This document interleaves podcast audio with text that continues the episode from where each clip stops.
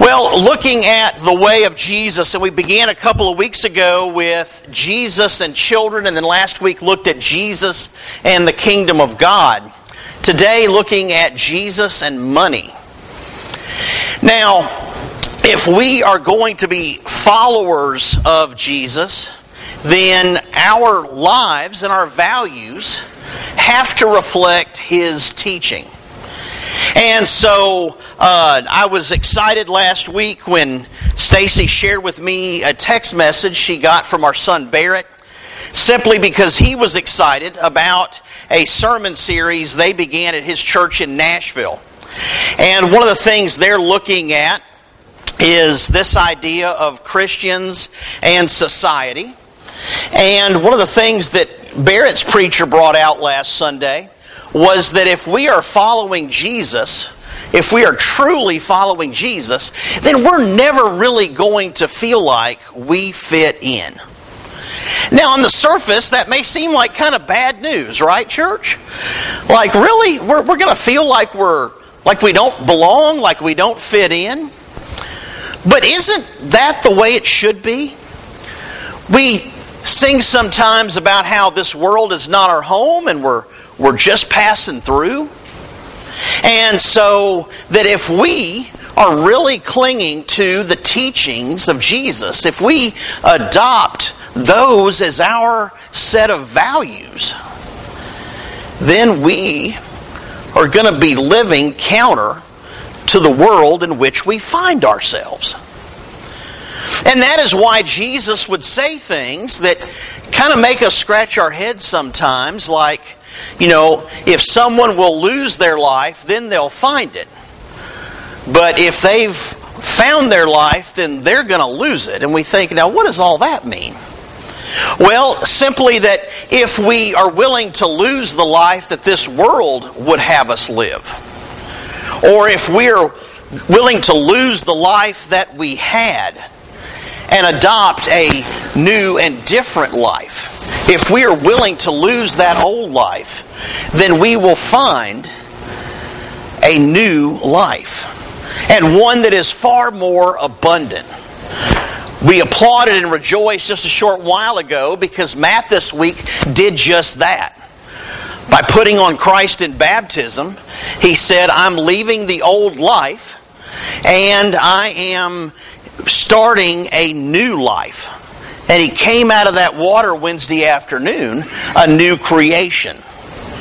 And so I say that this morning just to remind us, those of us that already know what it's like to be baptized into Christ, that we need to be reminded sometimes, every once in a while, about that moment that we went down into that same water.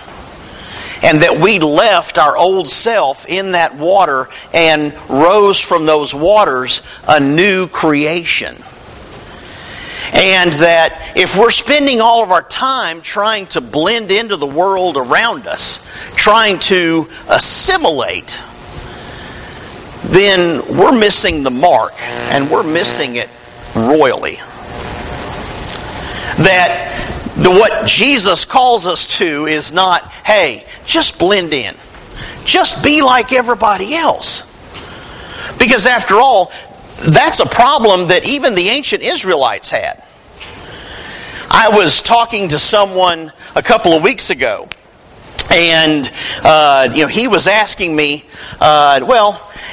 he didn't really know much about David, because I made some comment to him about David being a man after God's own heart, and I said, you know all the stuff David did, right? And he said, no. Well, I could have just started with Bathsheba and Uriah, but no, I like to give the backstory. If y'all know me, there's no such thing as a quick answer. Sorry. Okay? And so I went all the way back to the Israelites and how God had intended for them not to have kings. If you know your Old Testament, you know where I'm going with this. God intended for them to be ruled by judges and prophets. But what did they say? They said, hey, Samuel, we want to be like everybody else. Samuel said, no, you don't. They said, yes, we do. And so Samuel goes to God and says, God, they want a king. What does God say? No, they don't. He says, tell them, the kings are going to require things of them. Enlist their sons into service, and the kings are going to tax them. And they're going to require a portion of their crops and their livestock, and etc., etc. And Samuel goes back and says, you're not going to like it. This is what the Lord, the God Almighty, says. This is why you don't want a king. And they said, well, yeah, we do want a king. Because everybody else around them had what, church? A king. And so human nature, as I often say, because it's true, hasn't changed much in thousands of years. That people want to be like the people around them. And so we have to take a swimming upstream mentality when we live our lives and when we create our system of values. Now, Jesus teaching about money, it's not that money is evil. One of the things Jesus said about money is, hey, you can't have two masters. Because if you do, you try to serve two masters, you're going to end up loving one and hating the other. And that's just not going to work. And so then he went on to explain that God and money are two such potential masters. That you can't serve both at the same time. And so Jesus was just simply trying to make the point to people that, listen, you're going to have money. That's a given. But you have the money. Don't let the money have you. You control the money. Don't let the money control you. And so, Jesus then, teaching very clearly and teaching often about money. And so, one of the things I want us to look at is Matthew 17. And in Matthew 17, I want us to look at verses 24 through 27. After Jesus and his disciples arrived in Capernaum, the collectors of the 2 drachma temple tax came to Peter and asked, "Doesn't your teacher pay the temple tax?" "Yes, he does," he replied. When Peter came into the house, Jesus was the first to speak. "What do you think, Simon?" he asked. "From whom do the kings of the earth collect duty and taxes? From their own children or from others?" "From others," Peter answered. "Then the children are exempt," Jesus said to him. "But so that we may not cause offense, go to the lake and throw out your line. Take the first fish you catch, open its mouth, and you will find a 4 drachma coin. Take it and give it to them for my tax and yours." Now, I think this is interesting because Peter is questioned. Hey, it's time to pay the 2 drachma tax. Doesn't your master pay it? And then Peter's like, well, yeah, of course he does. And then I can see him walking into the house ready to say, you do pay the two drachma temple tax, right? See, every Jewish male, every adult Jewish male, had to pay annually a 2 drachma tax to the temple. And it was meant to maintain the temple, to keep up the temple. And so every year you had to fork over this tax. Now, there was no shortage of taxes in the ancient world. I'm going to read you a few paragraphs from Zondervan's Handbook of the Bible. I read from this a few years ago. We were talking about Passover, and I thought it would be helpful today to understand, just to get a glimpse of first century Palestine and what some of their life was like. It says that about half of Jesus' parables involve money in some way.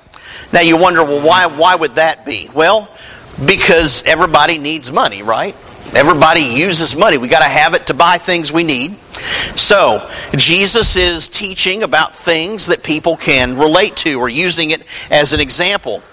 This reflects the importance of money and business for Jesus' hearers. Palestine, and especially Lower Galilee, was an important trade route and was also an important production site for many goods and foods. Now, if you think about that, it's the land flowing with what, church? Milk and honey, right? It was choice land that God set aside for His people. So it's no surprise then that they could grow some good stuff there. And so Palestine exported vegetables, grain, olive oil, rushes for rope making, asphalt from the Dead Sea, and balsam. Palestine was almost the only source of balsam, which was used for medicines and spices. The revenue was so important that Herod built large fortifications to protect the balsam route. Thought that was interesting. Another large export was salted fish, which was also an important part of the Palestinian diet. And so I'll skip some of this, but most families in Galilee still worked their own land and would market their produce themselves. Many families specialized in particular businesses. Fishing, for example, was big business, so that even a small family firm like that of John and James could use hired laborers. We see evidence of that in Mark chapter 1. Sometimes a village produced a single product which they supplied to a wide area. Now, expenses for a working class family in New Testament Palestine. Remember, things haven't changed that much in all these years, okay? Because what are the people paying? They have to pay taxes. We hear a lot about taxes, don't we? Because we have politicians that want to raise taxes, at least on some people. We have politicians that want to lower taxes. When Stacy and I first got married, and we didn't have a whole lot, we were in a 28% tax bracket, for example, back in the early 90s. Then, a bit later, we had a little more money, we were making a little more, and we were in a 25% tax bracket. And now, we're making a little more, been married 30 years, and we're in a 22% tax bracket. So, you see what our government has done over the years is they have altered tax brackets. And we don't pay as much as we used to. And so I'm looking at a group of people, most of which probably find themselves about where we are, about a 22% tax bracket. And living in a state that, unlike my former state, doesn't have a state income tax. And so we know all about taxes. If you're an adult, or you even not an adult, but if you have ever had a job. I remember in junior high, washing dishes at a girls' camp. Okay, that's a story for another day. But, yeah, washing dishes at a girls' camp. And I remember my paycheck was $85, and of course I got that first paycheck, and guess how much it was? Not $85, right, church? Okay, my son, he's my brother in Christ, but my son, writing for a website, got his first paycheck and saw that, okay, well, here's how much you earned, but here's how much we're giving you. And he's reminded, oh yeah, there's the stuff that they withhold from your check, and it's something that everybody going to work has to realize at some point. But even in first century Palestine, the breakdown here is that they got a portion for clothing, and a portion of their income goes for food, and they've got 10% going to other, and the biblical scholars that put this together say that 10% for charitable giving, 10% for religious festivals, 11% is religious tithe plus the temple tax, 4% Roman and local taxes, and 5% for illegal taxes and bribes. Yeah. Now, why did they despise the tax collectors?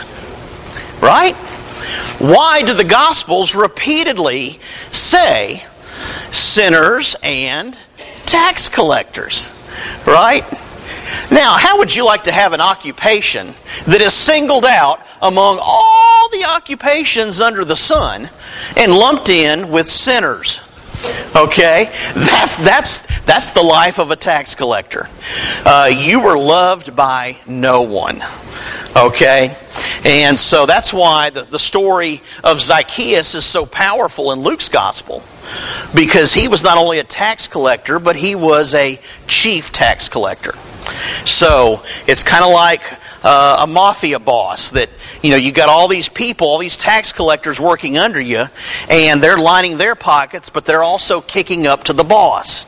And so yes, there is 5% for those illegal taxes, and then the bribes. Now, bribes still go on today. There are public officials that from time to time are indicted, you hear about, for taking bribes, extorting people.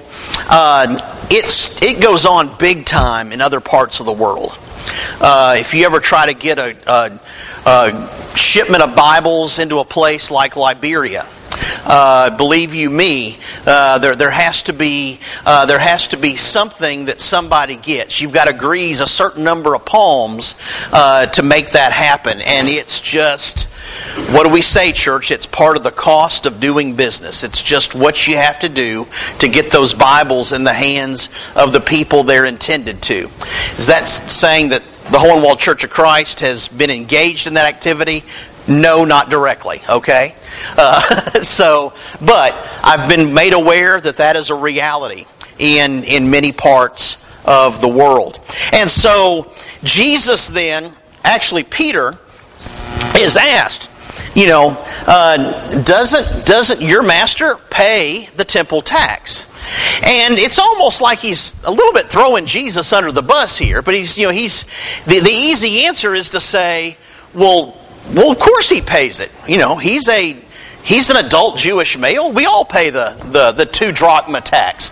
And so he walks into the house, and Jesus, being Jesus, knows what's happened. And so he says, okay, like Jesus often does in his teaching, he asks a question. So Simon, you tell me, you know, who pays taxes? Is it the children of kings, or is it everyone else? And Peter's like, well, it's everyone else. Now, Jesus is making the point that here I am, a king, and here you are, one of my followers. And so it's as if Jesus is saying, really, I ought to be exempt from the temple tax. But Jesus is also teaching us something here that is important for us to remember and think about from time to time, is choose your battles carefully. And if you can avoid offending other people, then by all means, avoid offending other people. And now, in the ancient Jewish world, this is not in Holy Scripture, but we have ancient Jewish scholars that write of these things. And they would hear these stories, and they would tell stories about pious Jews that would find money and find blessings in unexpected places, such as the mouth of fish. And so this would not have been lost on Simon Peter. This idea that, hey, you know, you're a fisherman. Go, cast out your line. And don't be picky. First fish that you catch, pull it in, check its mouth. There you'll find not a 2 drachma coin, but a 4 drachma coin. And go take that to the temple, or the people that are here collecting the temple tax, and go give that to them and say it's for both of us. And so, problem solved. No one's offended. Yes, Jesus is on record, like every other adult male Jew, of paying the 2 drachma temple tax. And so, we look over a few pages later at Matthew 22. And in Matthew 22, I want to begin with verse 15. When the Pharisees went out and laid plans to trap him in his words. Then the Pharisees went out and laid plans to trap him in his words. They sent their disciples to him along with the Herodians.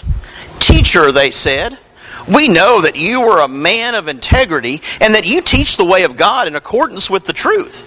You aren't swayed by others because you pay no attention to who they are. Tell us then, what is your opinion? Is it right to pay the imperial tax to Caesar or not? Now, when people that you know are out to get you approach you and say, now we know you're just incredible.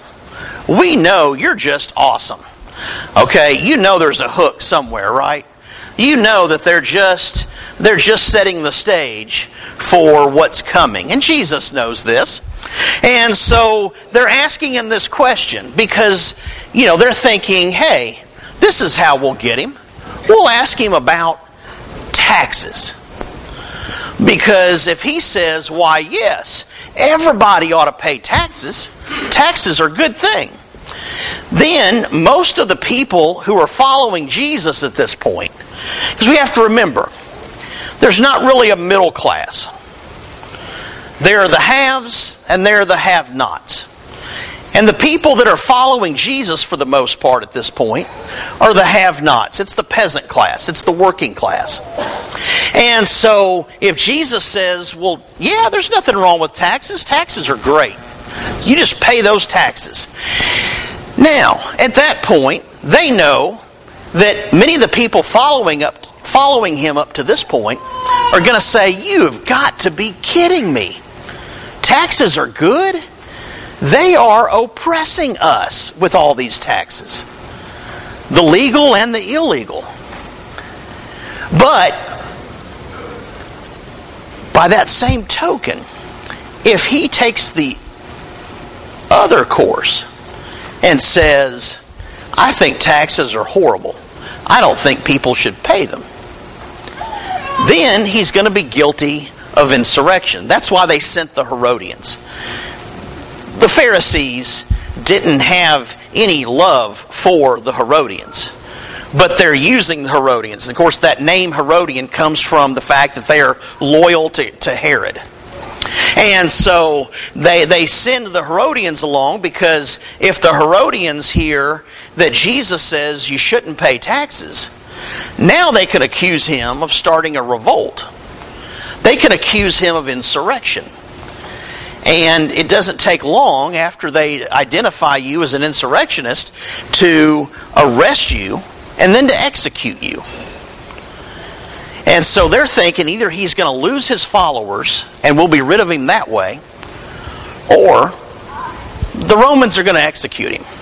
Either way, we're done with him. But then Jesus replies. But Jesus, verse 18, knowing their evil intent, said, you hypocrites, why are you trying to trap me? Show me the coin used for paying the tax. They brought him a denarius. And he asked them, whose image is this? And whose inscription? Caesar's, they replied. Then he said to them, so give back to Caesar what is Caesar's, and to God what is God's. When they heard this, they were amazed, so they left him and went away. Because he says, whose picture's on that coin? Well, that's Caesar's. Well then, give Caesar back his money and give to God what is God, meaning give God and God alone your worship. And so, Matthew tells us very clearly, then they just walk away. They're amazed because with all the planning, they were not able to trap Jesus. And so as we begin to conclude our time together this morning, I want us to look then at John chapter 12. This is an event that is recorded in all of the Gospels. John chapter 12, the first 8 verses. 6 days before the Passover, Jesus came to Bethany, where Lazarus lived, whom Jesus had raised from the dead. Here a dinner was given in Jesus' honor. Martha served, while Lazarus was among those reclining at the table with him. Then Mary took about a pint of pure nard, an expensive perfume. She poured it on Jesus' feet and wiped his feet with her hair. And the house was filled with the fragrance of the perfume. I'm going to stop there for just a moment. Now, it was customary in their time to anoint a guest with some of this perfume. And Jesus was a guest. John has told us that the dinner is in his honor. It was also customary to use perfume such as this to anoint a body in preparing it for burial. Now, so we see what's going on here. This is, in a way, it's yes, Jesus is our honored guest, but it's also a harbinger of the crucifixion that is to come. And so, but the thing is, normally you would have used a small amount, and she uses it all. It's expensive stuff. Verse 4, but one of his disciples, Judas Iscariot, who was later to betray him, objected. Why wasn't this perfume sold and the money given to the poor? It was worth a year's wages. He did not say this because he cared about the poor, but because he was a thief. As keeper of the money bag, he used to help himself to what was put into it.